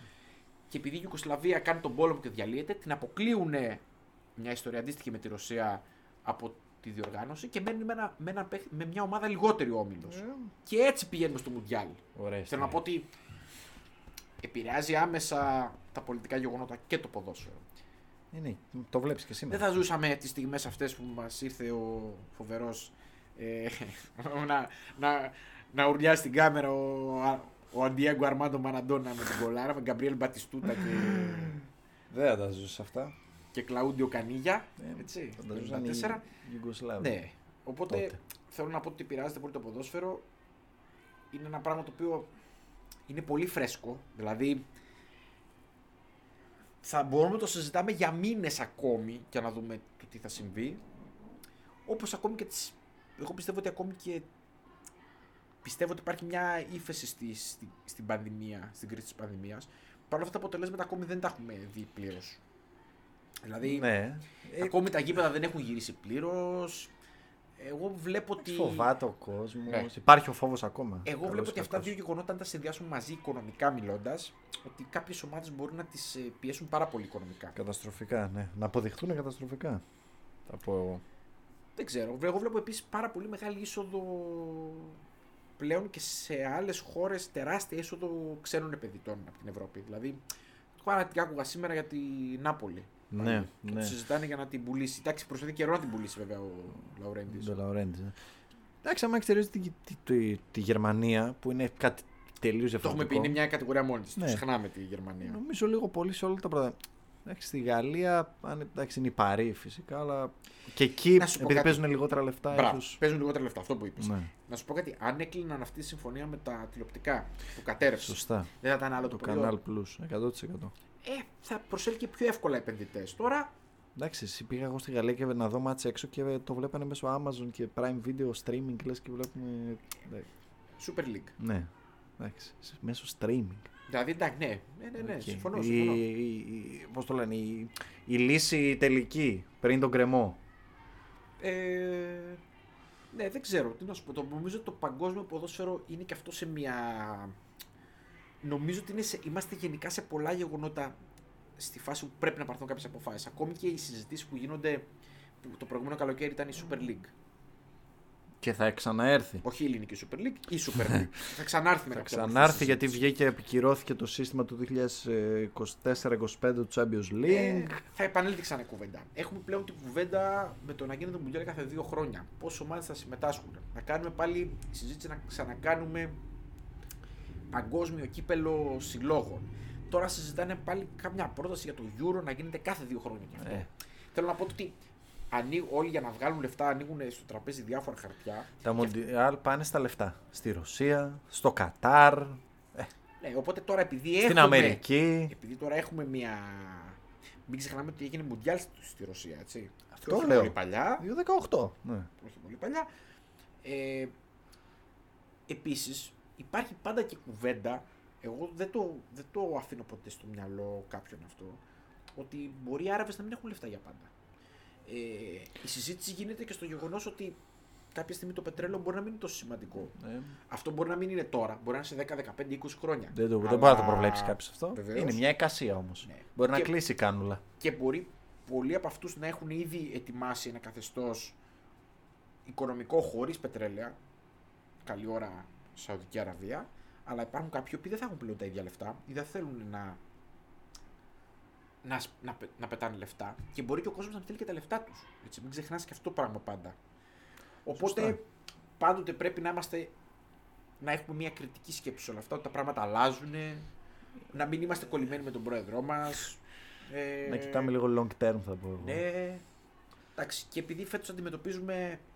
Εντάξει, είναι και φαινόμενο ότι ο κόσμο είναι πάρα πολύ πεισμένος από, την, ε, από την πανδημία. Αντιμετωπίσαμε και τα φαινόμενα της οπαδικής βίας. Το οποίο δεν το ξεχνάμε. Και στην Ελλάδα. Σε διάφορα φάσματα. Βεβαίως. Σε πολλαπλά έχουμε φάσματα. θέματα.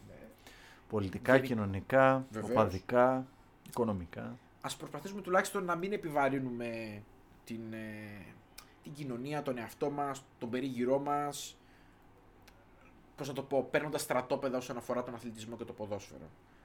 Ε, εγώ θέλω να είμαι αισιόδοξος ότι θα βρεθεί μια λύση και για το, για το, πρώτα απ' όλα για τον πόλεμο, για τους άμαχους, για όλους έτσι, για όλο το λαό. Η Είτε ειρήνη είναι- είτε προέχει. είναι- Καλός ή κακός. είτε είναι ρώσικος ο λαός, είτε είναι ουκρανικός, η ειρήνη είναι το σημαντικότερο πράγμα. Μην τα ρίχνουμε στους λαούς, μην τα ρίχνουμε στον κόσμο.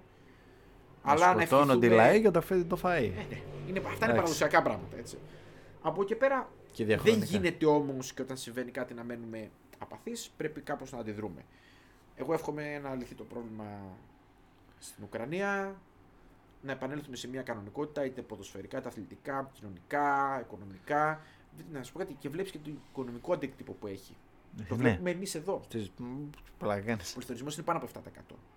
Έτσι. Για να Δηλαδή, τιμήσεις. Ναι, και αυτό έχει να κάνει και με την πανδημία. Δεν είναι μόνο ο πόλεμος, είναι, Είναι πολλά ένα, πράγματα. είναι στη ένας μέση. συνδυασμός πραγμάτων. Ε, Ελπίζουμε να μην είναι η νέα κανονικότητα. εντάξει. Αυτό. Προσαρμογή θέλει. Θέλουμε να είμαστε αισιόδοξοι. Πρέπει να βλέπουμε το ποτήρι πάντα μισογεμάτο και να ελπίζουμε ότι όλα θα πάνε καλύτερα. Τώρα για το ποδόσφαιρο. Τι να σου πω, εγώ βλέπω ότι τα πράγματα είναι θολά πάντως αυτή τη στιγμή. Θολά σε πολλά πράγματα. Σε πολλούς τομείς, μάλλον. Απλά ποτέ δεν σημαίνει ότι είναι πάντα κακό αυτό. Το θέμα είναι αυτή η θολή κατάσταση να την εκμεταλλευτεί το ποδόσφαιρο και να βγει πιο δυνατό. Εγώ είμαι πάντα αισιόδοξος πάντως. Πιστεύω ότι τα πράγματα από εδώ από εκεί πηγαίνουν πάντα προς το καλύτερο. Και εγώ αισιοδοξώ. Το θέμα είναι να πάρθουν οι σωστές αποφάσεις και να γίνουν οι κατάλληλες αλλαγές. Ε, βέβαια. Δεν ξέρω. Αυτά. Μακρηγορήσαμε. Εδώ έβγαλα εδώ τους λόγους μου. Δεν Εγώ τα πειράζει. είπα εδώ, τα είπα από μέσα μου. Ε, την άλλη εβδομάδα Με περισσότερη δράση. με περισσότερη δράση. Οπότε στο επανειδήν. Χαιρετούμε.